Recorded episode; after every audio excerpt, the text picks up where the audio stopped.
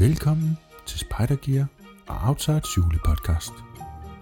I de næste 4 søndage i advent sender vi fra teltet i skoven. Her kan du møde Christian og Peter, der vil tale om friluftsliv og alt det imellem. Og her er dine værter, Peter fra skoven og par Christian.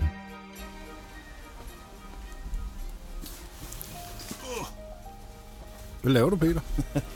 Hej, Christian. Hej.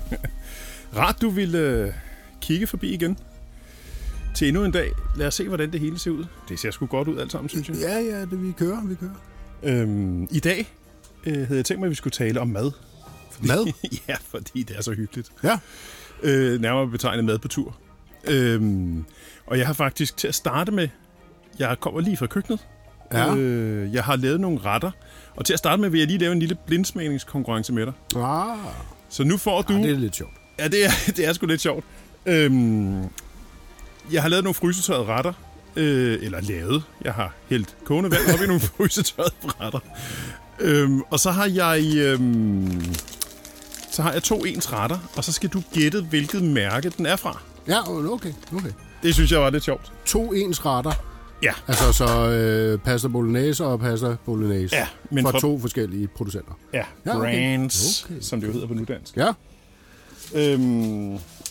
Og du skal jo lige have en ske. Så. Er det en titaniumske? Nej, det er en træske. Nu ved jeg ikke, om du har spist mad hjemmefra. Nej, jeg har... Nej, og det er godt, fordi... Jeg nåede ikke morgenmaden. Så skal vi jo igennem 4 retter. Nøj! Du får en ske. Det er det der bambusbestik, er det ikke? Jo, det er det. Det er, når nu det skal være. Ja. Jeg har ikke rigtig helt fundet ud af endnu, om det er bedre for miljøet at producere bambusbestik, eller om det ikke er. Men, og det må vi tage et andet afsnit så. Ja, det kunne være rart lige at vide, ikke? Altså have lidt fokus på miljøet, ikke? Og sådan noget. Jo. Det vender vi lige tilbage til. Nu skal du bare se her. Jeg hiver lige den første op. Jeg har sådan en varmekasse med, så... Ja.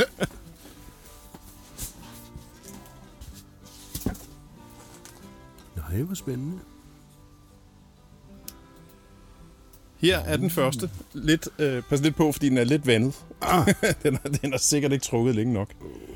Men nej. Først skal du se, om du kan gætte, hvilken ret det er. Og hvis du kan det, så er du god. Så lige et stykke kylling med fra den her chicken masala. Nej, men lad mig lige se. Nu smager jeg lige på det.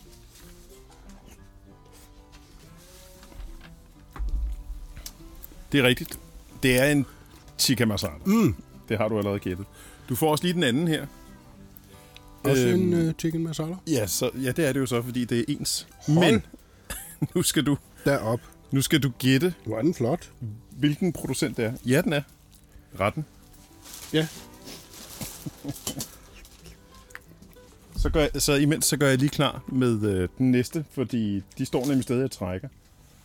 Så må jeg gætte? Ja, du må gerne gætte. Den du sidder med i hånden nu, den du fik nummer 2. Men den er bare flottere end hvad den her producent, som jeg tror, det er, plejer at lave. Men jeg vil gætte på, at den her, det er Trek'n Eat, og den der... Den første, du fik. Den anden er Trek'n Eat, ja. Og den første... Men ting er bare, at de har jo ikke sådan nogle store korn i. Den er svær. Ved du hvad? Jeg prøver lige, et stykke kød mere. Så lige se der ånden.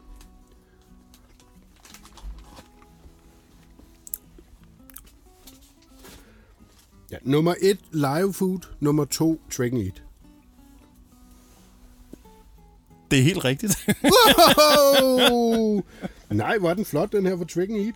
Jeg synes ikke, de plejer at være så visuelt flotte.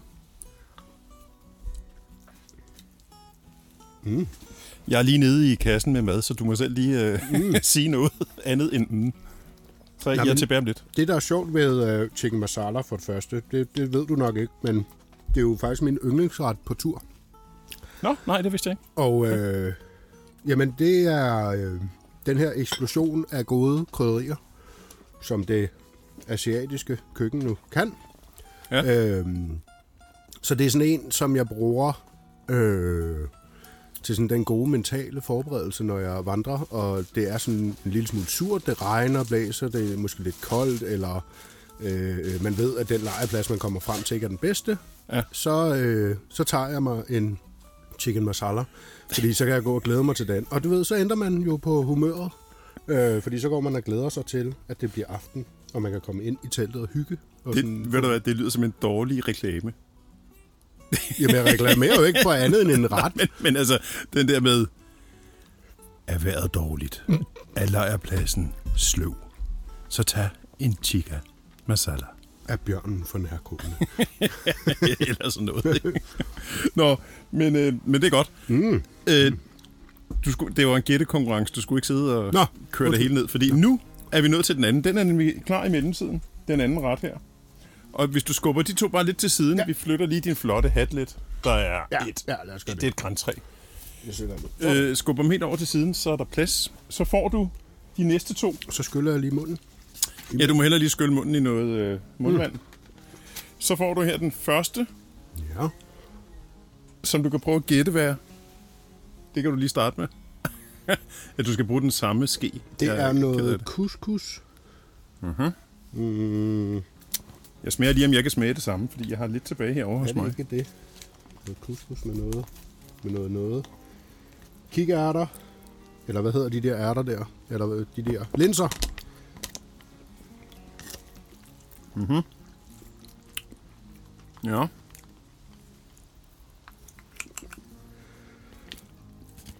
Oh. Ja, hvad hedder sådan en ret? Det hedder. Nu kan du få den anden over, så kan du se den ved siden af. Mm. Og det kan være, at det kan hjælpe dig lidt mere på sporet. Der er god smag i. Det her, det er den anden. Wow. Det er nøjagtigt den samme ret. Nej, hvor er det vildt. Ja, altså, det var det samme med den første der. Hvad er vildt? Du må altså prøve at forklare det. Jamen, det er jo, ikke alle, der det har visuelle udtryk. Altså, man kan sige, hvor lejeoen egentlig. Måske, altså. Det er jo altid individuelt med smag.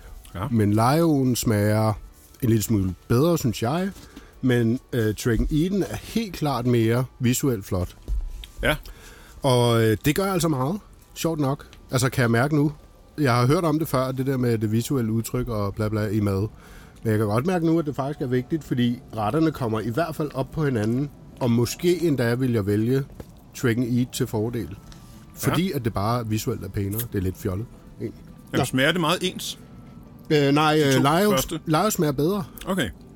Men nu har du så den anden ret her, du skal gætte, hvad er først. Ja, og den er jo også meget visuelt flottere end den første. Den første, det var så meget mudret, egentlig, kan man vel sige. Altså pæne farver egentlig, men mudret. Den her er jo, altså wow, med forskellige farver i. Der man kan se, hvad det er, ikke? Der er noget, spinat måske, eller. Men det, der er vildt. Hold da kæft, mand. Det, der er vildt, det er to ens. Hold nu kæft. Altså, jeg er jo en lille smule forkølet. Men hold nu kæft, der er smag i den her. Ja. Det var da helt vanvittigt. Mm. Kan du gætte, hvad det er for en? Den første. Altså, den første, og hvad er det nu, det hedder? Det er to ens retter. Ja, det forstår jeg. Ja. Men den første af de to, du fik her anden gang. Det.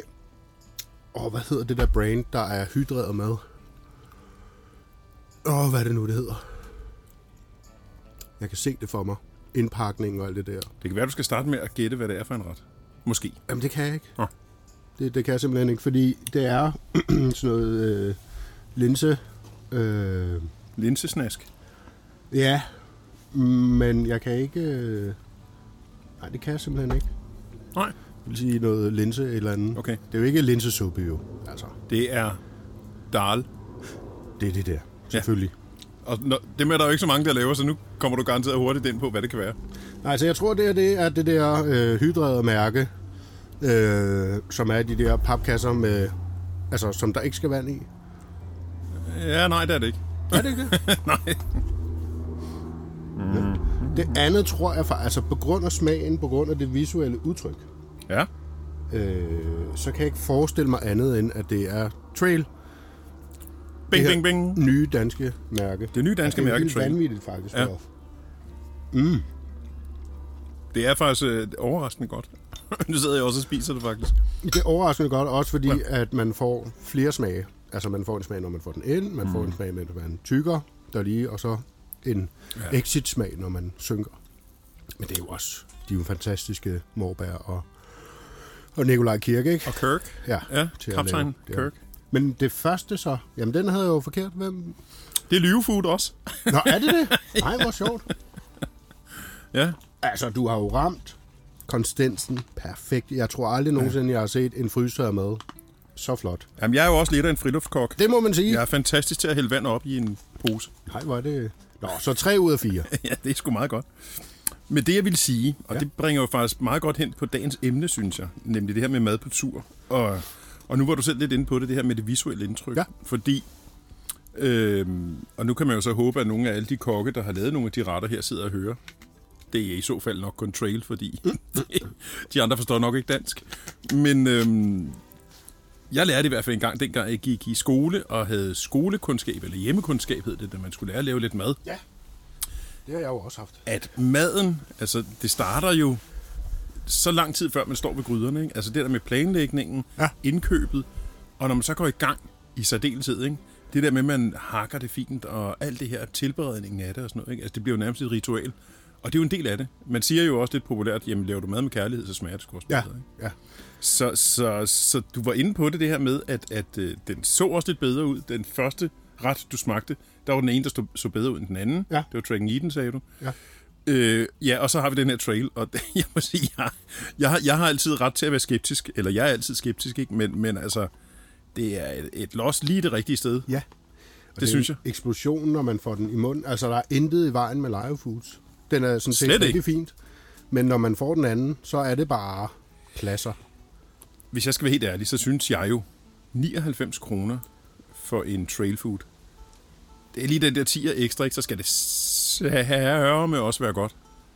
Når du åbner posen og kigger, hvis du så sammenligner med Live Food for eksempel, ikke? Nu skal det sige, at jeg sælger begge mærker, så jeg kan godt tale det ene lidt ned og det andet lidt op.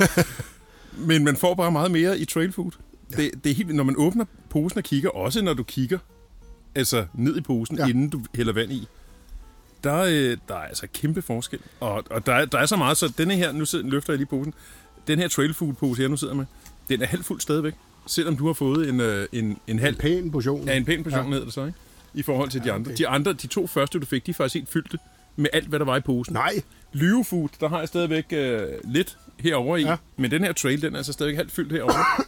Du kan prøve at se her, nu kan jeg jo ikke hele, men jeg ved ikke, om du kan lige kigge ned i. Jo, hold den nu kæft. Jamen, det er helt åndssvagt, ikke? Ja, det er jo 2 personer, skulle jeg til at sige. Det er faktisk en 2-personers. Nå, er det det? Ja, det kan man jo sige, fordi der er så meget, ikke? Ja, okay. Der står ikke noget om, det er single og dobbelt. Det, man kan sige, det er jo, at lidt, hvis vi skal se lidt historisk på det. Må jeg spise videre? Ja, du må godt spise videre. Mm. Så kan vi sidde og smaske lidt imens. Ja. Historisk, så i gamle dage, at vi taler bare 7-10 år tilbage, der var der jo de der 2-portioners, altså en og 2-portioner, single og dobbelt, og hvad det sidder, ikke? Og på et eller andet tidspunkt, så blev Trek enige om, at Trek'n Eat, at det gad de sgu ikke mere nu, så nu opgraderede de faktisk en single portion til lidt mere, så de nu kun har 1 portion. Så når du åbner og kigger nu ned i en Trek'n Eat på, så kan du også godt se visuelt i forhold til en single lyve, at der er meget mere i Trek'n Eat, ikke? Ja, det er der. Men den her Trail Food her, der står ikke noget som helst om, at det er single eller dobbelt eller noget som helst. Der står bare, at det er vegan dal med rice, eller with rice. Og jeg synes jo, det er specielt sjovt, fordi nu er jeg jo blevet veganer. Ja. Så det er jo lige op ad min gade, det her. Altså, jeg testede jo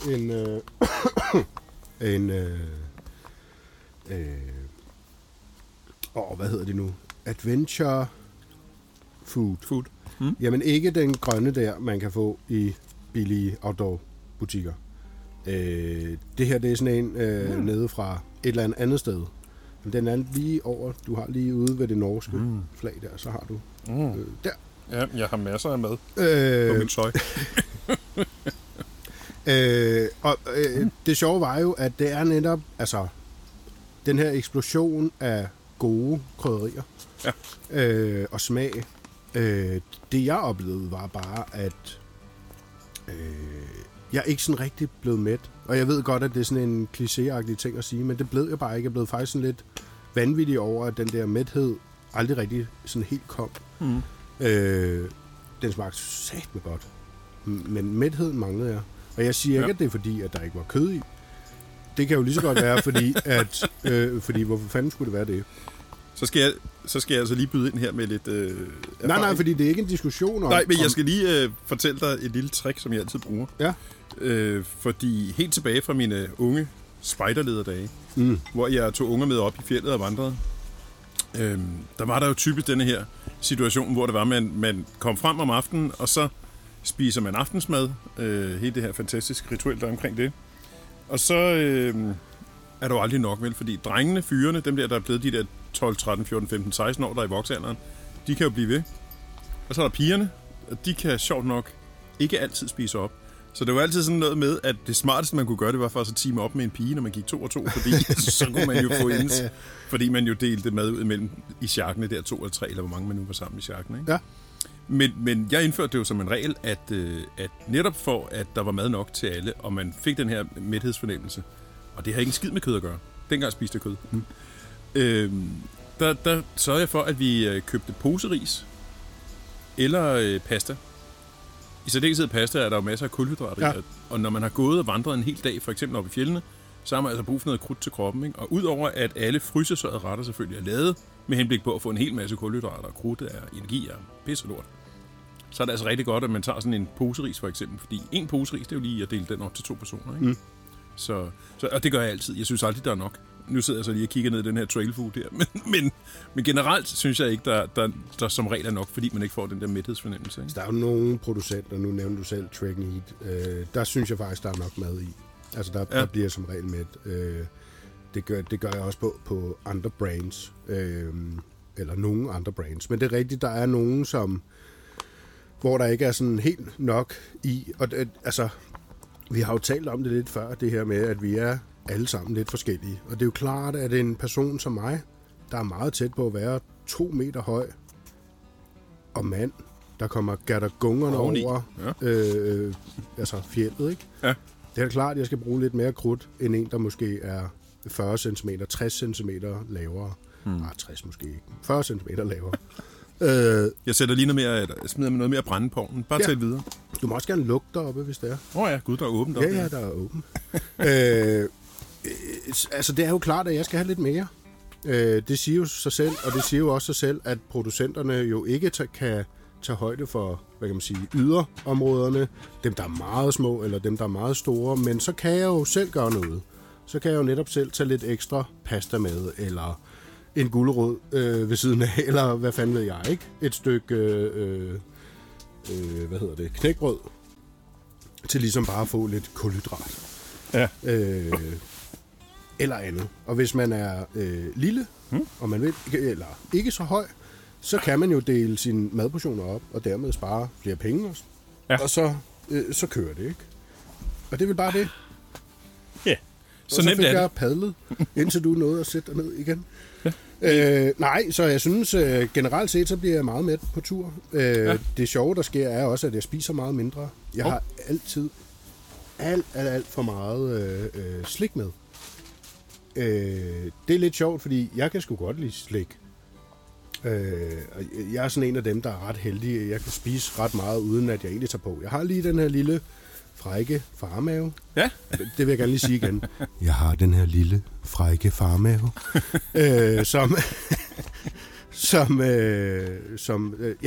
den bliver sgu ikke rigtig større.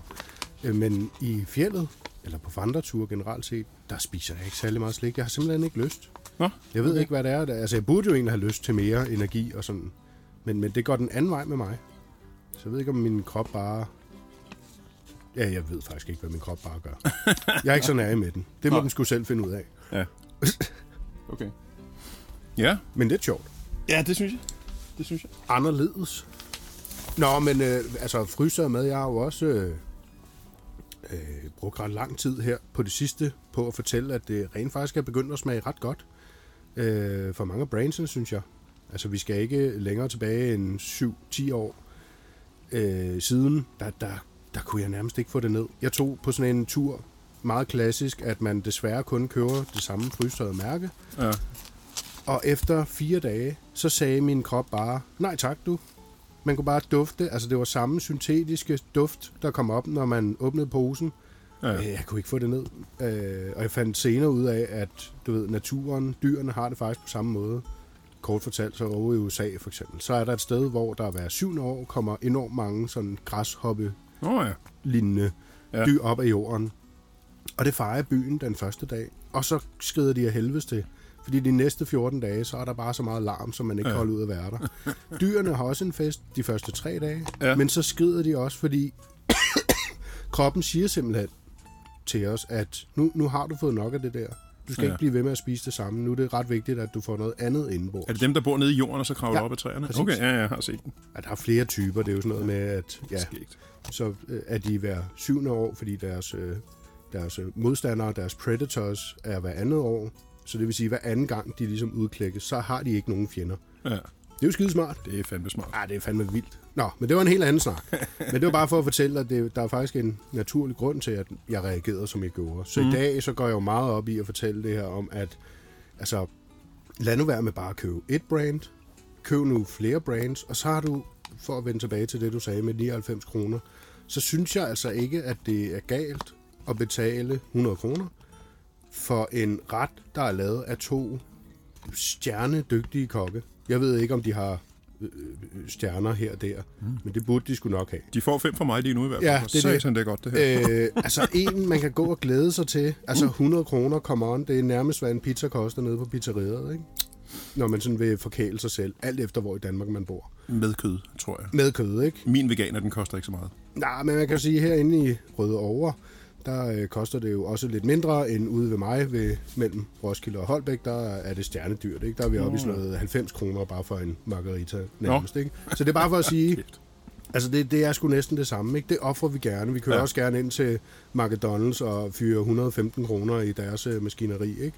Det gør jeg sgu da også selv, men hvorfor fanden skulle jeg så ikke også ville sidde ude i fjeldet med, eller i Danmark eller Sverige, med en god udsigt og nyde en stjernegod ret til en 100-kroneseddel. Selvfølgelig vil jeg da gerne det. Jeg synes overhovedet ikke, det er dyrt, og jeg synes, vi skal tænke det anderledes. Ja. Trail er jo selvfølgelig måske ikke det, du skal have med i 10 dage, og kun det, fordi så bliver du også træt af det. De har vel ikke engang 10 retter, har de endnu. Og der er 5 retter. Ja. Men altså, så tag da 2 med, eller 3, hvis du skal være lang tid afsted.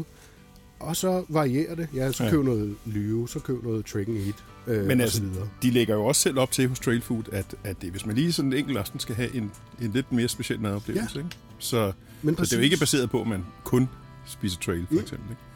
Det kunne jeg måske godt finde på, men... Ja, bevares. Men det er også fordi, de har faktisk meget godt udvalg af veganske retter i de 5 retter, de har, så det er jo fantastisk.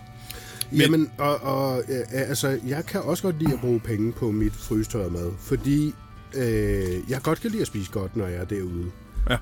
Derhjemme, jeg har 3 børn, der hedder det mest af alt spaghetti bolognese eller lasagne, ikke? Ja. Når jeg så er ude i fjeldet, så vil jeg sgu da gerne lige have. Jeg kan jo ikke købe den her, et svin af en stor, juicy bøf. Det kan jeg godt, men på 10. dagen vil den nok ikke være så god. Så derfor vil jeg da gerne ofre lidt på at få noget god mad, ikke, derude. Synes jeg. Ja, hvorfor laver de ikke den burger på dåse igen? Ja, men det var fantastisk. Det er så åndssvagt. Jeg har virkelig, altså hver gang jeg møder dem på messer og sådan noget, så går jeg hen og lige giver dem en nyere kaldslag. Ja, jeg har også snakket med dem 4 gange. Det, ikke? Den var så god. Ja. Altså det der med at få et stykke kød. Ja, den var ikke god, det var bare fedt. Ja. Altså, men det bringer mig jo lidt hen på det her med, som også kunne være en rigtig god del at tale om her, det her med gode fif og pif og tricks, og hvordan gør du din mad lidt lækrere? Jeg oplevede nemlig også det der med, og som nok alle har prøvet det her med, at første gang man skal smage frystørret mad, så tager man det med hjem, fordi man skal lige prøve det til aftensmad i stedet for. Ja. Lad være med det, fordi det er ikke sådan helt fantastisk. Men så tager man på en 14-dages vandretur i fjeldet, og efter 4-5. dagen i hvert fald, så bliver aftensmaden, det bliver bare toppen. Altså, når man sidder, har slået lejr, sætter sig ned og laver aftensmad, så er det jo helt det der ritual, der går i gang, ikke, med at lave aftensmaden ligger og sådan noget. Og der har jeg jo altså virkelig, netop på grund af det her med, at fordi vi var med spejderne for eksempel på mange lange fjeldture med masser af deltagere. Og der for eksempel ved Trek'n Eat dengang kun var 10 forskellige retter. Mm. Og man går i saks, hvor man så har de her 3x14 retter, ikke? Jamen, så bliver det hurtigt meget det samme, som man får. Ikke? Ja. Og specielt dengang, der var der jo altså ikke så mange forskellige brands. Så der lærte jeg altså en hel masse måder til, hvordan man lige kunne pifte maden op. Mm. Så det kunne vi jo også tage, for eksempel. Jeg vil godt til mig at starte et andet sted. Og det er nemlig det her med børn. Du var selv lidt inde på det. Når man har børn med på tur, og de skal spise mad, så er det jo hysterisk vigtigt. Altså generelt, når man har børn med på tur, hvis der man godt kan lide at være ude, og man håber, at gid børnene nu også bare kan lide det, så skal det bare være en succes, både når det regner, og når det sneer, og når det er solskin og alt det her. Ikke? Altså, for ellers kommer man bare lige med ud igen. Har du et eller andet omkring maden der, som du har kunnet gøre for dine børn? Jeg var jo på sådan en uges vandring i Hyggekusten med Drine, min ældste datter. Ja. Der var hun vist 6-7 år gammel. Sådan en flerdages tur. Og jeg kunne godt se derhjemmefra, at det her med fryser og mad, vi skulle nok lige prøve det. Ja. Så vi prøvede forskellige producenter og forskellige madtyper, og det viste sig så, at hun godt kunne lide chicken masalaen, og så kunne hun lide spaghetti kødsovs. Ja, okay. Og det var de to. Ja. Hun er jo ikke så... altså, jeg ville jo være værre, hvis jeg kun havde de to retter med i 5-7 dage, ikke? Ja. Men det var hun forholdsvis ligeglad med. Og så havde vi bare... knækbrød og spegepølser og sådan noget med til frokost og morgenmad og sådan noget. Ja. Så det var sådan, vi kom over det. Men jeg vil sige, prøv det derhjemmefra, fordi som du siger, det er eddersparksmærkeligt at stå 1-2 vandredage ude i fjeldet, og så stopper dit barn med at spise, fordi det simpelthen ikke smager godt. Ja, lige nok. Så bliver det ikke en særlig god tur videre. Nej, det var specielt når det er helt små børn, så har jeg også lært mig det der med, og det er også det, jeg altid giver som råd nede i butikken til folk, der skal have børn med ud første gang. Det er det der med, jamen, sørg for, at der er et eller andet. Altså, tag nogle poser slik med, fordi når det regner, de sidder våde, ikke, og man er inde i teltet, og man skal skifte tøj, de så bare sidder der og ryster af kulde og sådan noget, der kan man så lige hive sådan en op, som de ikke vidste, man havde, så er lykken jo gjort, ikke? Altså, børn kan jo meget mere på tur, og, men de har altså også en tendens til... altså den første kilometer, jeg gik med Drine, der spurgte hun måske 20 gange, hvornår vi skulle holde pause. Og det gjorde hun nærmest efter 10 skridt, ikke? Og så tænkte man, jeg kommer da aldrig op på den top der med hende, når hun går sådan. Men man skal bare huske på, at de fiser jo rundt i løbet af dagen i børnehave, skolen, og så videre. De har jo en monsterkondition. Der har jo lige været efterårsferie, det er skolernes motionsløb, ikke? Jo. Og min datter dyrker som sådan ikke noget motion, men siger sådan, at jeg går ud og løber 10 km, og så siger vi, nej, du gør sgu ikke. Hvis du gør det, så får du en god stor is i efterårsferien. Ja. Og så kommer hun hjem og lægger beviser på, at hun har løbet 12 km. Altså, og hun laver ikke en skid, vel? Altså, det gør hun jo ikke, men du ved, det er jo ikke sådan, så hun går til løb eller sport. Sådan. Hun går til spejder. Hendes krop er bare ikke ødelagt. Nej, så kan man sige, hun har jo bare altså, god kondition, ikke? Fordi hun løber rundt. Så min pointe er, at de kan meget mere, end du kan. De kan gå meget længere og hurtigere, end du kan. Du kan også prøve at proppe vægt på deres ryg. Det kan de også, sjovt nok. Ja. Og det er nemlig bare det her med at have den der gulerod. Hvis du kan sige til hende, når man sådan er nået forbi frokosten, så lige, når vi kommer frem, så kan vi jo lige få en is, fordi jeg ved tilfældigvis, at der lige er en lille iskiosk nede på stranden, eller jeg har den her pose med, som vi kan åbne, når vi kommer frem. Så går det. Eller i de tilfælde, som du talte om der, ikke? Ja. Så det er rigtigt, man skal have lidt ekstra med. Men altså, det gælder sgu også os selv. Altså lidt som jeg sagde med, jeg har den der chicken masala til om aftenen, som jeg kan gå og glæde mig til. Ja. Så det er også meget rart at have noget andet. Altså, det gælder sgu også alkohol, hvis vi skal tage det blad fra munden. Jeg ser der mange, der har en dåseøl med, faktisk. Den slæver de gerne på. Altså både emballage, både ind og ud af naturen. Og nyder den simpelthen, når de kommer frem. de bruger den også til sådan en, enten en smuk udsigt, eller en lortedag, ikke? Ja, ja. Så det gælder også os selv, synes jeg. Ja, ja. De der ture, jeg har været på i fjeldet, med de lidt større børn der, de der 13, 14, 15 år. Ja. Der er det her med at gøre maden mere appetitlig, det var sådan noget, jeg accelererede lidt i, og sørgede for at give de råd videre, og det går jo meget sjovt, synes jeg, lige at nævne nogle af de ting, man kan gøre. Ja. Ofte så havde vi jo chokoladepulver med. Mm. Det er jo det skidesmarte, det her med, jeg har faktisk en lille en med her, de her Nalgene-flasker, som man kan proppe alt muligt i. Mm. Jamen, der gjorde vi jo typisk det, netop for at pakke det lidt bedre. Jamen, hvor fanden blev den af? Så tog vi jo sukker og kakao og ja, alt det her. Ikke det her. Nu er det her jo sådan en meget lille en. Ja. Men, og så tage kakao med, ikke? Fordi når nu børnene ikke drikker kaffe, jamen, så kan de jo få skud kakao. Jamen, der er jo ikke særlig mange, der har de der små Nalgene-bøtter her. Prøv lige at gå ind. Nu siger jeg det. Så slipper du for det. Okay. Så laver jeg reklame, fordi det er faktisk godt. Prøv lige at gå ind på Spejdergears hjemmeside, spejdergear.dk, og så lige søg på de her Nalgene. Altså bare søg Nalgene. Nalgene.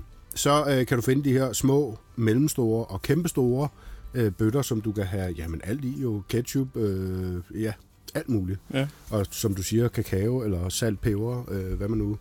Jeg har prøvet andre, også nogle, der ikke er så hårde, og jeg synes generelt set, at de bare pisse svære at gøre rent. Så ja. Altså, nærmest ligegyldigt, hvad man gør, så får man bare muk i lortet. Ja. Der kan jeg altså godt lide dem der. Nå, ja, det er de gode til. Det var en snak. Men vi brugte meget af det her kakao til om frokosten, at lige give dem et skud sukker, kan man så sige på den måde, ikke? Og så også til om aftenen, når de skulle sidde og hygge, når vi andre sad med kaffe, så kunne de jo så sidde med kakao på de her børn her, ikke? Og der kan man jo så gøre det her lidt smarte med, at man kan tage lidt ekstra med, bare for at løfte stemningen lidt, hvis den er lidt mat, for eksempel hvis det har været dagsregn eller sådan noget, som jo sker en gang imellem. Så det, jeg så faktisk har gjort ofte, det er, at jeg har taget sådan en dåse flødeskum med. Ja, ja. Og prøv det sådan efter en 8-10 dage i fjeldet, ikke? Så prøv lige at hive sneen op der. For fanden. De bliver jublende lykkelige, men det giver sig ofte udtryk modsat. Bede, hvorfor har du først kommet frem med den nu? Nå, så er det sådan en bebrejdelse. Nej, hvor er det sjovt.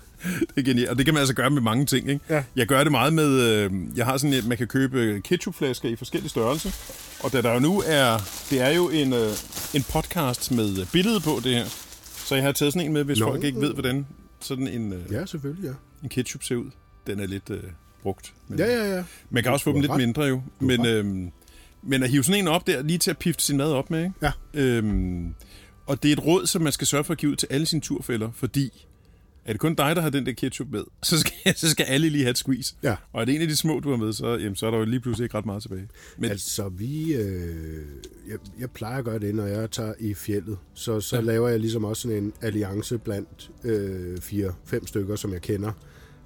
I Island for eksempel, der aftalte vi, at man hver dag skulle man ligesom have sådan en surprise med. Ja. Vi var 5, en til hver dag, og så kravlede vi op første dag, så skal vi 1000 meter op, altså fra 0 meter over havet, og så op i 1000. Ja, dejligt. Og jeg ender bagerst med nogen, som ikke går i samme tempo som mig, så jeg ender jo i det her shoppingtempo. Det er sparks med hårdt at gå. Ja. Altså at gå 1000 meter op, 15 kilometer eller 14. Ja. Meget langsomt. I lortetempo, altså i forhold til mig selv, ikke? Ja. Så jeg var helt smadret, da jeg kom op. Ja. Og så kommer ham her, Lars Krabbe, med en dåseøl, ikke? Som han har slæbt hele vejen derop. Hold kæft, det er lækkert. Aldrig har den smagt så godt. Og du ved, der var en, der hed pandekager med, og alt sådan noget, ikke? Og hun havde endda taget rigeligt med, så det var ikke bare sådan, du ved, en lille klump, man fik. Nej, der var sgu flere. Der var nærmest sådan en Rasmus Klump-ting, ikke? Det er dejligt. Oh, ja. Så det er lækkert, ja. En af klassikerne, som jeg også elsker at have med, det er jo den legendariske krydderikausel. Ja, den er fed. Fordi... der er karry, så man kan pifte sine kylling i karry op, og der er paprika, og så er der den helt store vinder, altid hvidløg. Ja, hvidløg, ja. Den er jo genial. Den kender vi.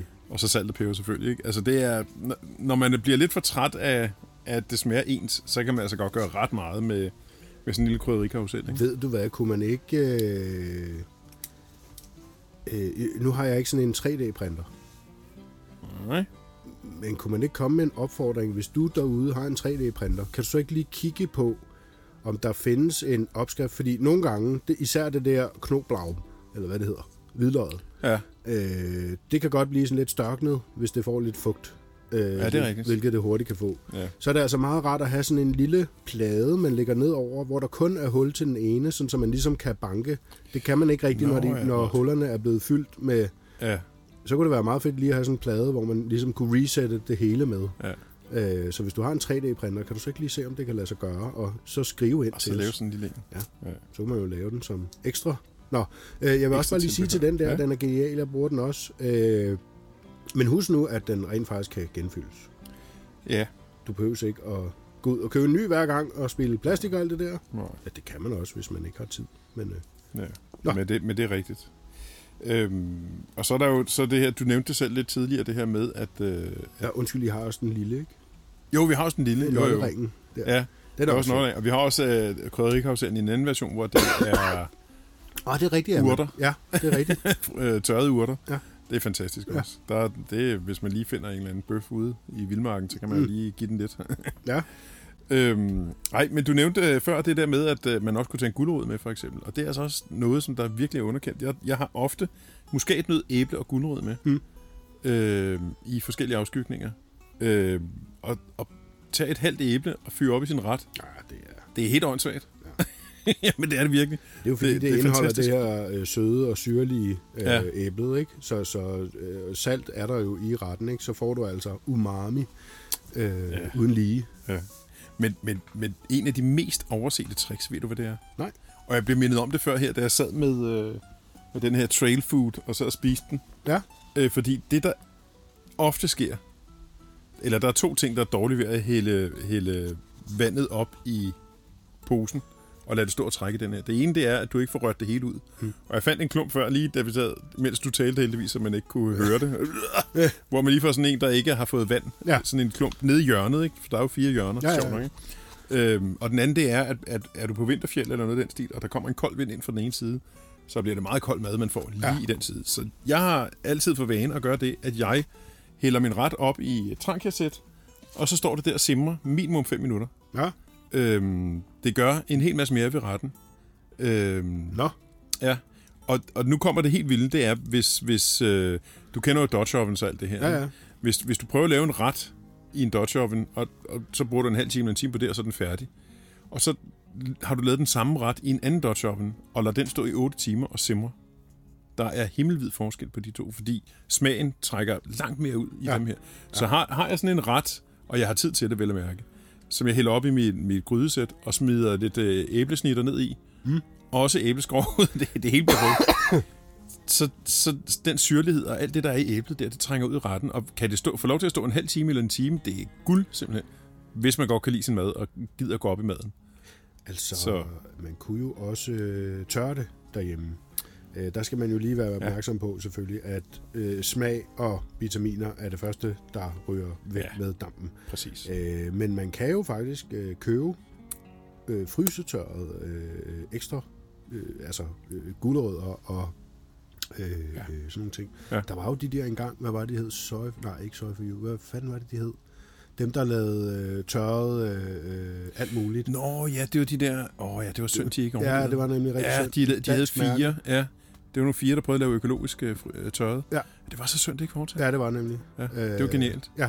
Men der skal jeg sige, at Trek'n Eat også har det. Og vi har også nogle enkelte dåser af det med majs og alt muligt andet. Nå, okay. Ærter og gulerødder og kartofler og sådan noget. Så gulerødder har jo også den fantastiske egenskab, at når man tygger den, så dine tænder, kindtænder, hvis man tager det derud, nok også fortænderne måske, men kindtænderne gør jo, at du tygger det sødlige enzym ud. Og hvis du tygger på det derinde, så kan du faktisk få enormt meget sødt frem i en gulerod, og det tænker man ikke rigtig over. Men det er faktisk også, det indeholder også de der. Men det er rigtigt, men der er mange, der ikke tænker over det der med, at madens vandring igennem kroppen starter jo i munden, og der frigives jo en hel masse, eller det går, maden går i et med enzymerne i munden, ikke? Ja. Så det er rigtigt, og det er også derfor, hvis jeg skal være lidt vegansk, at kød ikke er så godt at spise i munden som alt muligt andet. Ja, hvorfor? Fordi netop du selv sagde det selv, altså der er ikke du får ikke smagsforstærket oplevelse ud af det, når du spiser kød. Der bliver ikke frigivet enzymer, fordi din krop den er ikke gearet til kød i samme grad som alt det her grønne her, som de der mærkelige veganere spiser, ikke? Så blandt andet, som du nævnte, gulerødder, der fremhæver smagen, når du bruger kindtænderne. Jamen, det er en del af kroppens anatomi. Ja. Så, men altså, det er jo ikke lige det, man går op i, når man sidder derude. Jo. Eller er det? Men det er meget spændende, og det er også derfor, at en naturlig overbygning på det er jo selvfølgelig at nævne, at kender du en lille smule til naturen, eller går lidt op i maden, jamen, så er det rart at kigge på det, du går forbi på vejen, hvad du lige kan hive med, ikke? Fordi der er altså alt muligt, man kan proppe oven i sin mad, ikke? Som man godt kan spise, og som er til at spise. Næsten alt, vil jeg sige. Det er jo altså bøgeblade og birkeblade. Ja, præcis. Er der jo masser af ude i skoven, for eksempel, ikke? Altså, det er jo ikke den store kulinariske oplevelse, men så kan man jo tilføje til det visuelle, for eksempel. Præcis. Ret hurtigt, ikke? Med, og det hyggelige ved at sidde og måske plukke sådan en lille blad, så du kan dryste ud over, eller hvad ved jeg. Men så er vi jo lidt tilbage ved det der med igen, med jeg bedre kan lide at ikke lejer, fordi der er det, jeg har tid til alt det her. Ja. Langt mere end at gå rundt, fordi hvad fanden er det, jeg går hen imod, ikke? Så jo, jeg går ud og finder skovsyre og alt muligt andet godt i skovbunden, ikke? Og pifter op med, ikke? Hindbær, når man finder vilde hindbær, det er guld simpelthen, ikke? Altså, der er så mange gode ting. Blåbær, og nu ved jeg, at nu sidder alle dem, der har prøvet det, de sidder og smelter. Ja, det er dejligt. Ja, det er lave sådan en blåbærsuppe deroppe, det er fandme godt. Nej, altså jeg havde her i efteråret, da jeg var deroppe, der gik vi sådan 26 kilometer den ene dag, fordi vi skulle ned i Ly for blæsten, der ville komme. Ja. Og så når vi kommer derned, ikke, så har Brian, som jeg er sammen med, han har taget pandekager med, ikke, og begynder at lave det, efter man bare har gået så lang tid. Ikke, og så har han skulle gået og plukket blåbær til. Åh, fedt. Så pandekager med blåbær og flødeskum havde han også der. Okay, det havde han også med. Så bliver det ikke bedre, vel? Det er som at tage en bid af naturen, simpelthen. Ja. Jeg har også prøvet at få sushi af min kammerat, der er kok. Vi tog sådan en kanotur op på Kalix-elven. Ja. Og så fangede vi lidt fisk, og han gik rundt og, du ved, rodede og bla bla bla. Og så, vi har den aftale, at jeg tager billeder, og han laver mad, og han er glad for den aftale, jeg er super glad for den aftale, og så kører det, ikke? Så kom han med sushi, fandme havde han taget med, ikke? I duffelbaggen. Ja. Det var som at tage en bid af naturen. Sidde der med Kebnekaise faktisk i baggrunden der, og så lige, hold kæft, mand. Der er jo ikke de der parasitter, er der ikke, som er farlige op i, fordi det er simpelthen for koldt. Ja. De kan ikke leve deroppe. Ja, så derfor kan man bare lave sushi deroppe, uden at fryse det. Ikke? Det kan man jo ikke herhjemme. Nej. Okay. Det er en dum idé. Hold da op. Ja. Dejligt. Det var lige lidt mere. Ja. Jeg skal næsten lige nævne en lille... Nu du har nævnt de der historier der. Ja. Madhistorier der. Jeg havde engang sådan en vandretur, en påsketur. Dem har jeg nævnt et par gange, de der legendariske påsketure. Der har jeg jo ham, min gode kammerat Allan, som også ofte er nede i butikken der. Han hjælper os på aftrætaften. Han er jo om inden større end dig, han er på højde med dig og lidt bredere. Ikke? Ja. Og han kan godt lide, at der er godt med vigtige rygsækken åbenbart. Og vi skulle nemlig også på den her tur alle sammen have en overraskelse med hver især. Og han havde så også en overraskelse med på, hvis nok, sidste aftenen. Så var det så hans tur til at ligesom overraske. Og fra sin rygsæk hiver han så en støbejerns æble. Hvad fanden er det her, de der æbleskivepander der, ikke? Ja. De der med håndtag op af sin rygsæk. Nu kæft, mand. Som han så slæbte rundt på i hele påsken. Og så lavede han simpelthen æbleskiver til os. Hvor kraftede han godt. Det er genialt, mand. Ja, det er så godt. Ej.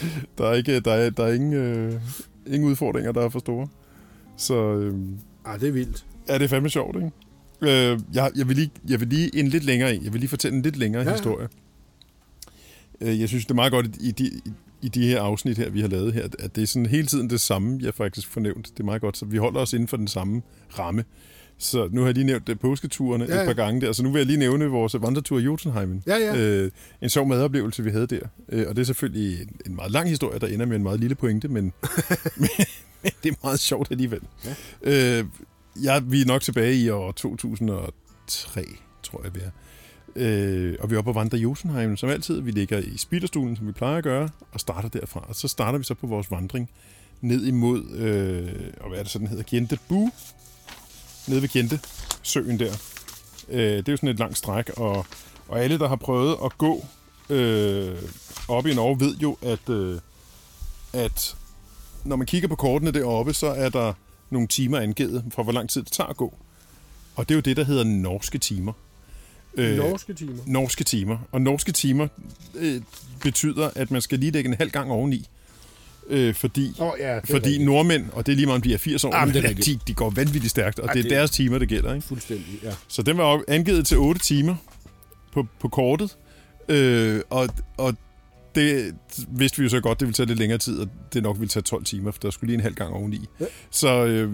Så vi begiver os på vej her, og så på vej fra Spiderstulen, der er sådan et lille pas, man skal op over. Der får vi simpelthen så mange pryl. Der er stiv modvind, og så er det bare chap, man får lige ind i hovedet. Ikke? Og alle går på rad og række for at dække sig bag hinanden og sådan noget der. Alle de arme børn her, som er de her 14-15 år gamle, at de får simpelthen så mange tæsker, alt er vådt. Og ja. Du ved, når regntøjet og vandet kommer ind ved hagen, og så løber ned, ikke? Altså, så meget regner det bare lige ind i hovedet på en. Ikke? Det var helt vanvittigt, og vi fik simpelthen høvl til at gøre noget. Hvis jeg har noget film af det, og hvis det er i orden, kan du lægge bjælke på øjnene og sådan noget der? Fordi så altså, vi smide noget på videoen der, kunne vi lige smide nogle billeder af det. Der bliver vi simpelthen nødt til at slå lejr der, på vej op af det her, igennem det her pas her, ikke? Og så lægger vi til at sove her i regnvejr, det regner hele natten, eller sludrer, eller ja, sne, småsne, hele natten. Og vi står op i regnvejr, og alt er vådt, og det er bare elendighed, hele lortet, ikke? Og de der arme unger der, ikke? De er virkelig modløse, ikke? Og så begynder vi altså vandringen, det sidste stykke over passet, og vi har fået stadigvæk hele lortet i hovedet. Og ned på den anden side, ned mod Gjendebu, og der ligger også en fjeldstation dernede. Det er jo der, hvor, at, for dem der ikke ved det, på den her Gjendesøen her, der sejler der en færge, og der er 3 stop undervejs, hvor at Gjendebu er så den sidste del, eller det sidste, og det er så også en fjeldstue, kan man kalde det. Og der går vi så ned mod denne her, og så går vi ned, hvor vi kommer ned imod, hvor der bliver lidt mere bevoksning og sådan noget der. Og der skifter det så fra slud til regnvejr bare. Og så er vi jo lykkelige. Ja. Og så kommer vi hele vejen ned til Gjendebu, og så står vi dernede, og de her armbørn her, ikke, nu skal de til at pakke deres våde telte ud, ikke, og slå dem op, og jeg står der og kigger på dem, ikke, og så tager jeg en lynhurtig beslutning. Det var faktisk 2006, skal jeg huske nu. Så siger jeg stop, alle sammen, lad være med at pakke teltet ud, fordi der står nogle larvuer der, og hvis jeg ikke så meget fejl, så kan man lege i dem. Så nu går jeg lige ind og hører, hvad det koster at overnatte i larvuerne, og så hopper vi alle sammen derind og prøver at se, om vi kan få... Der er en tørrestue sikkert, så kan vi tørre nogle af alle vores ting derinde. Fedt. Alle var bare med på det, ikke? Jeg gik ind, det kostede 20 kroner per person overnatte. Ja, okay. What the fuck, man. Ja. Afsted, ja, vi vil gerne have, hvad var vi, 12-15 stykker eller sådan noget, ikke? Jeg betaler. Kraftet ind og med også at ligge der. Og så viser det sig, at det er en kæmpe stor larve, hvor der var trægulv, der var madrasser, og nogle steder var der også hovedpuder. Ja, okay. Det var helt fantastisk. Og så... jeg fik så det sted, hvor det så lige nøjagtigt var utæt. Så da jeg vågnede om morgenen, eller vågnede, jeg havde været vågnet ret meget om natten, men fred være med det. Der var selvfølgelig vort over det hele. Nå, vi spoler lidt tilbage. Jeg står inde i receptionen for at høre, om man kan lege denne her larve. Og det kan man godt. Nå, dejligt, hvad koster det sådan noget? Og så imens jeg spørger om, hvor meget det koster, så kigger jeg ind. Så er der en restaurant. Mm. Og så har jeg jo en af mine store spejder, og jeg siger, tig lige stille, siger så. Og hun prøver at sige, ja, det havde stået. Og så prøvede jeg ligesom at få de her 2 brikker op i min hjerne til at ramme hinanden. Det gjorde de så. Så sagde jeg, løb lige ud og se til de andre. Nej, vent lidt, siger jeg så. Ja tak, vi tager og leger det der. Kan vi godt bestille bord derinde? Ja, det kan vi godt. Nå, fint nok. Vi er ikke 15-12, hvor vi er, ikke?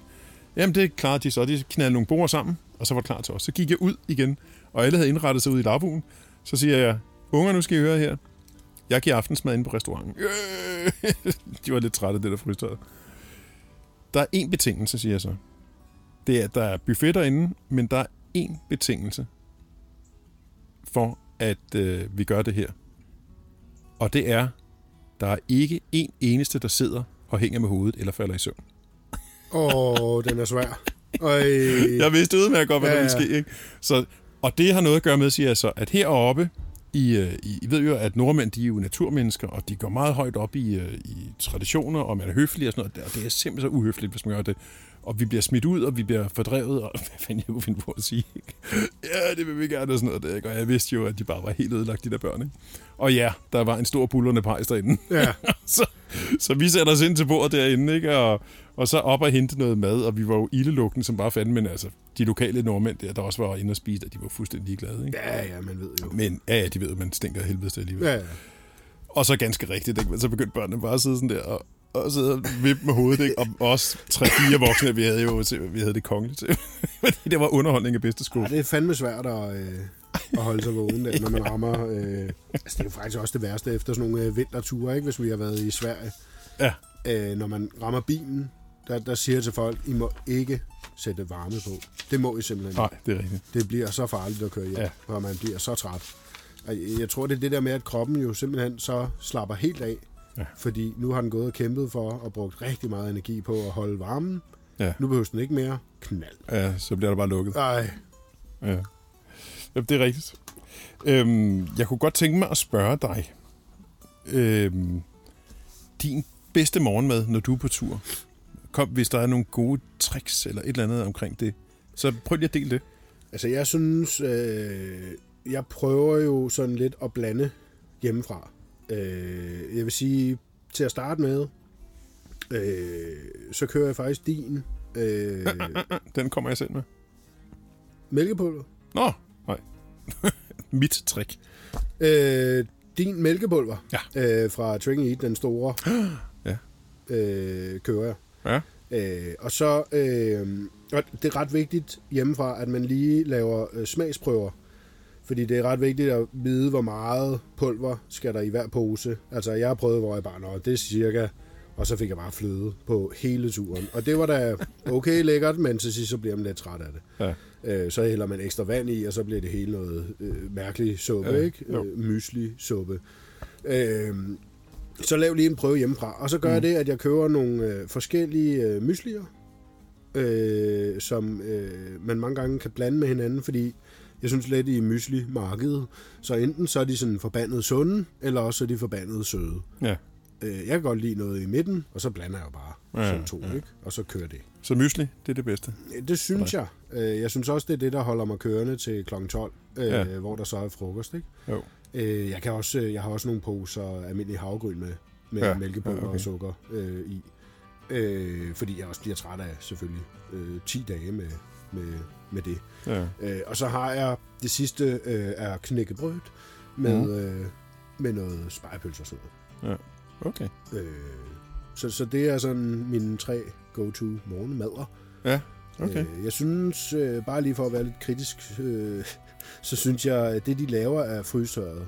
Nej, hvor er det kvalmt. Altså, det er vinende sødt. Ja. Og jeg ved ikke, om det er fordi, at man måske henvender sig til nogle andre markeder end det danske, men føj for satan. Det er bare min mening. Ja, det er rigtigt. Det, hvad med dit? Ja. Nå, mit... Jamen, jeg har jo den der kæphest der, fra før jeg blev veganer. Ja. Det der helt fantastiske med, at æg kan holde sig uden for køleskabet, så derfor så tager jeg æg med. Ja. Og røget bacon, det kan også holde sig uden for køleskabet. Og så turkiks. Og det er jo helt tilbage igen til de her famøse påsketure her, hvor jeg begyndte på det. Hvor at dem, når man er i chak sammen med nogen der, de synes, det er fuldstændig vanvittigt, man hiver sådan noget op, ikke? Og så tilbereder man æg og bacon til dem. Det er, altså, man er eddermame bare en helt. Ja. Og det er stadig et af de fedeste tricks der, det er, at man får lavet sig en god morgenmad med noget substans i, ikke? Som man kan holde. Men ellers så vil jeg sige, nu kvæg min nuværende sindstilstand som veganer, så er det havregryn, ikke? Og desværre kun vand og rosiner, som jeg så tager med. Ikke? Okay. I gamle dage var det jo sådan, kan jeg huske, nu er vi helt tilbage i 80'erne, når man spiste frysetørret mad dengang i længere perioder, så kunne maven godt begynde at knude lidt sammen. Så der var sådan nogle regler i fjeldet om, at når du er oppe, og du vandrer meget og sådan noget der, og du spiser det der forbandede frysetørret mad, sikkert fordi det var proppet med alt muligt, som ikke var så sundt. Så for at holde gang i maven, så skulle man simpelthen enten spise finer, eller dadler, eller rosiner, eller sådan et eller andet. En halv pose eller pakke om dagen per mand blev der simpelthen købt ind til, ikke? Ja. Og det gør jeg så stadigvæk lidt ubevidst det her i dag med, jamen så er det sgu havregryn og rosiner, ikke? Så det er faktisk det, jeg bare gør. Altså, jeg og nu bliver det nok sådan lidt under bæltestedet, men altså, jeg synes, man får en voldsom lind, fin strøm, når man skal i fjeldet. Når man skal ud ved en sten. Og det afhjælper jeg jo så med knækbrød, ikke? For at få sådan lidt sugning, noget, der kan suge nede i maven. Ja, okay. Så det bliver sådan lidt mere. Og det er jo...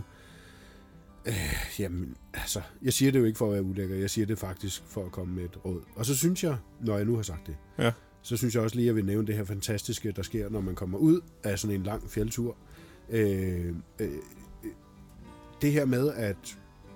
Jeg husker på et tidspunkt, så vi kommer tilbage til Kivne, og går ind i den lokale Coop og skal handle, og man har jo altså munchies på. Ja. Frøderen, som vi kaldte det. Altså, verden ligger for dine fødder, ikke? Du kan vælge lige, hvad du vil inde i det der supermarked. Ja. Så går jeg ubevidst over og tager en blodappelsinsjuice. At de overhovedet har det, er jo et mirakel, men min hjerne tager den bare, og så går jeg ud, og så finder jeg senere ud af, fordi jeg prøver lidt, altså hvad fanden der sker, fordi jeg prøvede det før, det der med, så tager man sådan nogle underlige ting, når man kommer ud. Ja. Og det er jo simpelthen din hjerne, eller krop, der jo godt ved, hvad du mangler af vitaminer, når du nu har været så lang tid afsted. Ja. En ting er jo, at der er vitaminer i det fryser. En anden ting er, at de kan jo ikke dække alt. Så enten så skal man have vitaminpiller med ud, eller også, altså, vi overlever jo. Ja, 14 dage uden vitaminer, det altså, der er jo stadig ikke noget i, ikke? Men, præcis, vi overlever. Så, men det er bare fantastisk, og man skal jo bare gøre det. Altså, man skal jo bare give kroppen lov, så når man går ind i sådan et supermarked, så skal man jo bare tage det, der lige falder ind, ikke? Jo. Og det er faktisk, og det er ikke for at krænke eller noget, men det er faktisk det samme, der sker med gravide. Så når de vågner kl. 3 om natten en decembermorgen og siger... Jordbær, skat, skaf det nu! Og det kan du bare ikke, vel? Så er det faktisk, fordi at kroppen ved, hvad der er i et jordbær, og det er det, kroppen mangler. Så det er det samme, der sker oppe i fjeldet. Ja. Så der er man lidt gravid, måske. Det kan være. Jeg bliver nødt til lige at spørge, om du gør det, som alle burde gøre oppe i fjeldet. Vender du stenen, når du er ude på tur? Det, som de nyeste forskrifter lyder på, det er, at man faktisk fjerner stenen, og gør det, man nu gør, så propper papir på, så brænder du papiret, fordi det er så ikke let forgåeligt. Mange tror jo, at toiletpapir bare mirakuløst forsvinder. Det gør det ikke. Det bliver liggende rigtig lang tid. Og hvis man nu gør det ude i det fri, så vil det jo blæse rundt, ikke? Så kan man jo være rigtig uheldig at få sådan en gang brugt toiletpapir i hovedet. Ja. Så det brænder man, og så lægger man stenen på igen. Det er sådan forskrifterne, som de er lige nu. Men vender du stenen? Nej. Det er jo det bedste råd. Jeg kan godt se, at det giver mening. Så kan folk se, hvor der er nogen, der har været. Ja. Og det er noget, jeg altid har prædiket. Jeg har aldrig rigtig mødt andre, der gør det nemlig. Det er derfor, jeg lige vil fremhæve det her. Det er sindssygt smart, og særdeleshed, når man går på en eller anden sti oppe i blokmarken der, og finder en kæmpestor sten, og tænker, ej, der sker om bagved. Man kan være helt sikker på, at der er rigtig mange andre, der har været der, fordi ofte går man jo sammen med andre, som ikke må se ens blegeballer. Ja. Så det er altså en rigtig god idé der med at vende stenen, så man rent faktisk kan se, at der har været nogen for nylig, eller inden for de sidste par år. This seat's taken. Ja, præcis. Ikke? Ja, okay. Præcis. Så det var et lille tips til det. Nej, men jeg synes, at... altså, det i USA for eksempel, der har man jo leave no trace så voldsomt, så du faktisk skal tage dine efterladenskaber med ud. Du må ikke skide, undskyld sproget, i en nationalpark, og så lade det ligge på den måde, som vi må i Skandinavien. Ja. Det er jo simpelthen fordi, at der er for mange mennesker rundt omkring. Altså, det bliver simpelthen overpøllet. Ja. Det gør det jo heldigvis ikke endnu ude i fjellene, men, og i Danmark, men please, vær sød og gør det. Fordi det ender ellers med, at vi alle sammen skal slæve det med ud, og det er fandme ikke sjovt. Ja, altså, jeg vil sige, den dag det sker, så kommer jeg nok ikke på vandring mere. Jeg skal altså ikke have 10 dages pøller liggende i min rygsæk. Altså, det skal jeg bare ikke. Det er jeg simpelthen for kredsen til. Så please, følg nu de her råd. Og vendstenen, den er god. Ja, den er meget god. Og så også, når man er i Danmark, så grave det ned, ikke? Jo, præcis. For alt i verden, grav nu det hul. Ja. Det er foran svært andet. Så jeg har jo nu det ikke, at det skal ende med det, men jeg har jo, altså, hver gang jeg skal i naturen, så stimler guderne sammen, og så laver de lige, knækker lige fingrene der, og så hvilken prank skal vi nu fyre af på ham i dag? Jeg har jo min gode historie fra Ritsem, som jeg ynder at fortælle, men jeg synes, som en lille teaser, ja, så skal man gå ind og læse vores artikel om, hvordan man skider i skoven. Ja. Det hedder den faktisk. Ja. Så søg på det på Google, for eksempel. Så finder man artiklen, og så kan man se, jeg starter artiklen med den her historie op fra fjellet af. Ja.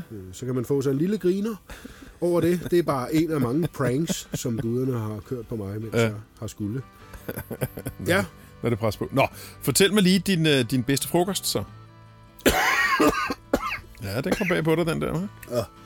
Nej, altså frokost er jo noget, som de fleste spørger mig om, og de fleste er i tvivl om.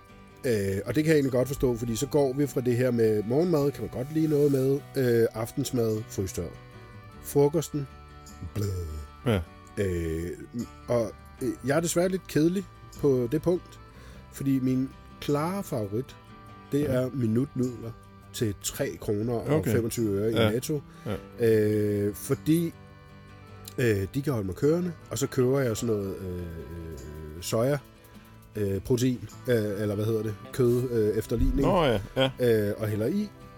Og det er faktisk nok til at så holde mig kørende til om aftenen. Ja. Og jeg kan godt lide det der med, i fjeldet i hvert fald, at man også får lidt varmt under frokosten, faktisk. Ja. Der kan mange gange være lidt koldt, og hvis det regner og sådan noget, så er det meget rart faktisk lige at have det.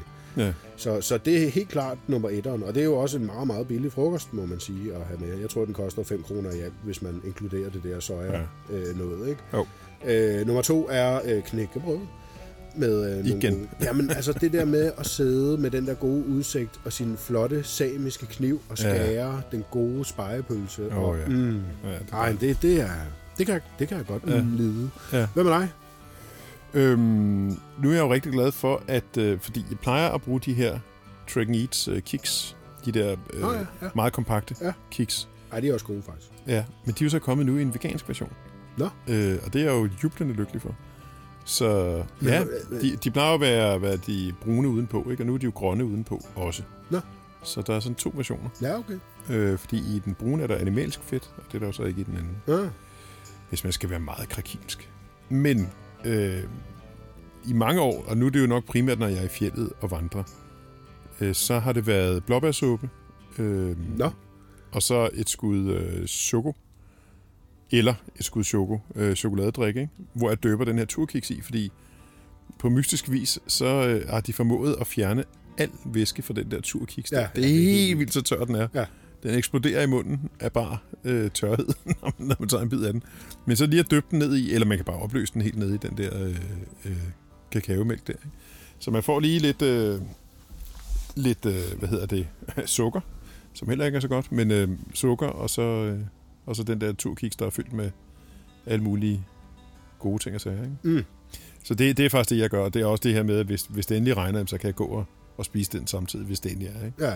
Men ellers stoppe og lave blåbærsuppe, det er også fantastisk. Men vi skal også have lært folk det her med, at hvis man ved, at det bliver dårligt vejr, hvis man oplever, at det er dårligt vejr i fjeldet, prøv lige at fjerne dit indertelt. Og så slå teltet ned, og så brug teltet under frokosten. Ja.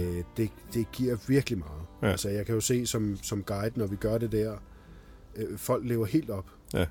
Som når man ser bålet starte på sådan en vintertur. Ja. Man kan bare se folks energiniveau, det bliver bare så meget større. Ikke? Så det er bare et godt råd. Tag inderteltet ud, og så slå det op og brug som pausetelt, når man vandrer. Det giver altså meget at sidde i tørvejr og kan nyde sin frokost i ro og mag, ikke? Ja. Det er lidt nedere, når man skal ud igen. Det er lidt ligesom fjeldhytten med brændeovnen, ikke? Det er lidt svært at komme ud af, men det går. Ja. Eller op om morgenen i regnvejr. Ja, også det. Når den holder på en sovepose. Ja, skal det ikke også herfra lyde, altså drop nu det der ud på tur, aldrig sur. Det er da det værste pis, jeg nogensinde har hørt. Altså, hvis jeg har gået i 7 dage i regn, hvilket jeg har prøvet, så er man sgu ikke, så vil man faktisk bare gerne hjem i tørvejr, ikke? Og det kan jeg jo sige, uden at jeg synes, at jeg mister hårdheden. Jeg skal ikke være sej, vel? Altså, ja, det har jeg prøvet, det der. Ja. Så altså, drop det nu. Det er da bare det værste lorteudtryk nogensinde. Ja. Ude på tur må man gerne, men ude på tur er aldrig sur. Ja, det er da fordi, du så planlægger dine ture efter godt vejr. Altid. Problemet var oppe i fjeldet, der kan du sgu ikke rigtig planlægge efter vejret. Overhovedet ikke. Vel? Så det er noget bullshit, og jeg vil påstå, at dem, der ligesom bruger det der udtryk, jamen de tager vel nærmest aldrig ud, eller også er det i hvert fald kun i godt vejr. Ja, ja. Så ja, der findes dårligt vejr, mine damer og herrer. Overraskende nok. Ja. Hvad med din sjoveste madoplevelse, hvis jeg nu må give lidt tilbage? Jamen, det er jo den, jeg allerede har nævnt. Ja, men okay. Med de der arme unger der, ikke? Ja. Det, men altså, ja, så skal jeg jo lige til at tænke efter, hvad det ellers er, fordi der er med mange, ikke? Men nej, det er faktisk bare det, jeg ville hive frem, fordi det var fandme sjovt. Ja. At se. Hvem er din? Jamen, jeg tror, efter den famøse første vandretur, som jeg lige fortalte om, hvor at vi kun havde det samme frysrøde brand med, og hvor jeg bare var... Altså, det hang mig langt ud af halsen, det der. Ja. Så skulle jeg have min bror og to af hans venner med. Unge, knejte, pisse stærke, ikke? Håndværkere hele bundet. Så tænkte jeg, nu kører vi den gode. Altså æg og bacon og alt det der. Ja. Problemet var, at vi havde 4 indkøbsposer hver. Eller ikke hver, men en hver i rygsækken fyldt op med mad. Ikke? Ja. Og det blev bare for tungt. Ja. Altså det måtte vi jo indse, efter vi gik derude. Ikke? Det er mange, mange år siden, og men det var sgu alligevel stadig lidt sjovt. Og så her. Faktisk så det blæste, eller der kom sådan en orkan, mens vi lå derude. Vi gik faktisk lige ud i den. Ja. Så vi havde sådan en overlæggerdag, eller halvanden overlæggerdage, ja. Fordi den der orkan kom. Den var så kraftig, så der jo dannes undertryk inde i teltet. Okay. Det undertryk gjorde, at trankæren gik ud. Ja. Så vi havde svært ved at holde. Det blev bare suget ud, simpelthen. Det var helt vanvittigt. Og der opfandt vi udtrykket teltkrammer, når man lige får sådan en lussing af teltet. Ej, shit, man. Nå, det var en helt anden sag. Ej, hvor fedt. Jeg har faktisk en, som... den er sådan lidt sjov. Det var en kanotur, vi engang var på oppe i Sverige, hvor vi også havde fiskestænger med. Jeg fiskede meget som barn for sjov fisk. Ikke spisefisk. Men det kom så med tiden. Og på den her tur, der fandt vi ud af, at i en af de her kæmpe store søer her, der var der en masse fisk, der stod i vandoverfladen, og dem skulle vi jo prøve at fange, selvfølgelig. Så vi tog en kano ud, og så lå vi ude i kanoen, og så kastede vi ind imod den her mængde af siv, der stod derinde. Hvor der var vildt mange fisk, der var oppe at vinde. Og der fandt vi jo så ud af, at det rent faktisk var geder, der rendte rundt derinde ved sivene. Og udover at vi nogle gange satte krogen selvfølgelig for langt inde i sivene, så var der så mange geder, så ved hver andet eller tredje kast, så fik vi en gede på krogen. Hold da kæft. I bogstaveligste forstand. Ja. Altså, nej, ikke hver gang, men en gang imellem, så sad den også i ryggen på dem simpelthen. Ja. Og vi havde en 2-3 stykker, som vi simpelthen bare groede i ryggen. Det var helt vildt. Altså, der var virkelig mange. Så havde vi sådan en metalring, som man kunne trække den på, når vi så havde fanget dem. Og så ham, jeg var med i båden der, vi skulle prøve at se, om man kunne æde de der geder der. Ikke? Vi vidste godt, det ikke var det bedste måske at spise, men det kunne lade sig gøre, sikkert. Og det var vores aftensmad. Men så havde vi jo denne her ring her, hvor vi trak gederne på. Og når sådan nogle fisk, de ligger og er døde, så frigiver de sådan lidt snask. Så kanonen, den begyndte sådan at være lidt slimet. Og så tænkte ham min kammerat, så må jeg da lige vaske de her. Så han tog den ud i søen, og så begyndte han sådan lige at skylle de her fisk her. Og så tabte han selvfølgelig. Nej. Og det var så den aftensmad, troede vi. Men så sad vi sådan og snakkede lidt om, men når der er så mange, og vi efter hver andet tredje kast, vi fanger en, så kan vi jo lige hurtigt fange et par stykker. Ja. Og inden på en halv time, så havde vi en 10-12 fisk igen, ikke? Så det var helt åndssvagt. Altså, der var virkelig mange. Det smagte af helvedes til, men sådan var det. Så. Jeg vil sige, min kokkekammerat, som jeg ynder at kalde ham, han hedder egentlig Daniel, han hedder ikke kokkekammerat.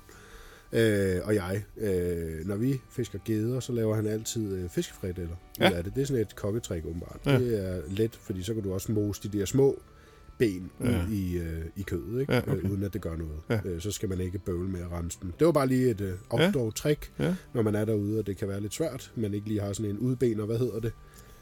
Ja, til at rive. Hedder det ikke et fiskeben? Det kan godt være. Hvis man ikke lige har det, så kan man altså lave fiskefrikadeller ud af det. Og det smager jo himmelsk også derude. Ja, det er dejligt.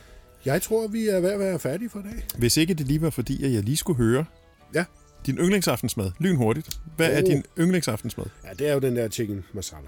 Den er det det? Okay, den har du. Ja. Ja. Der er ikke noget, der kan slå den. Jeg har i dag for under en time siden fundet min nye yndlingsaftensmad. Ja, altså nu har vi kørt i en time og 10. Nå for helvede, så er det cirka en time siden. Ja. Det var sgu overraskende. Så, ja. Det synes jeg faktisk også. Altså, vi fik dem jo her til april måned, som de første i verden, fik vi jo lov til at break det på Danish Outdoor Festival. Ja. Og det var jo også, hold kæft, hvor smagte det godt, altså. Ja. Man skal gøre sig selv den tjeneste, også til alle jer, der synes, at 100 kroner er for meget, og det er sgu også fair nok, at man synes det. Og det er også fair nok, at man tørrer sin egen mad i ovnen og sådan noget. Det gør jeg jo også en gang imellem. Ikke altid, men en gang imellem. Det er da også helt okay, især hvis man vil spare lidt på mønterne der, men gør dig selv den tjeneste og lige prøve det der trail. Det er virkelig lækkert. Og fyr det nu op i en gryde og lad det simre i 5 minutter. Ja, det er et sjovt råd, det må vi også lige. Jeg vil også lige sige, det der med ompakning af mad, også for at begrænse din, både din opvask og din skraldemængde ude i fjeldet. Pak den nu i kogeposer. Så får du altså en medgørlig form, som du kan pakke i rygsækken. Du får nogle poser, hvor du kan hælde vandet op i, og så slipper du for de der hjørner. Ja. Så kan man købe hos Peter sådan en pouch, en neoprenpose. Den er faktisk meget fed at have med, fordi så beholder den også temperaturen, mens den hydrerer nede i posen der. Er det Optimus, der laver den og sådan noget, ikke? Jo, det er det. Har I stadig den? Ja, den er bestukket. Ej! Ja, sådan er det. Pis os. Nå, men kogeposer hedder det. Man kan nærmest kun få dem i superbrowsen efterhånden. Ja. De andre, det er kun fryseposer. De kan altså ikke tåle kogende vand, at man hælder det ned. Men det kan kogeposer. Præcis. De kan også komme i fryseren. Yes, jamen... det var det. Det har været hyggeligt. Endnu en gang. Det var dejligt. Tak for mad. Ja, tak for mad. Jeg er helt let nu. Tak.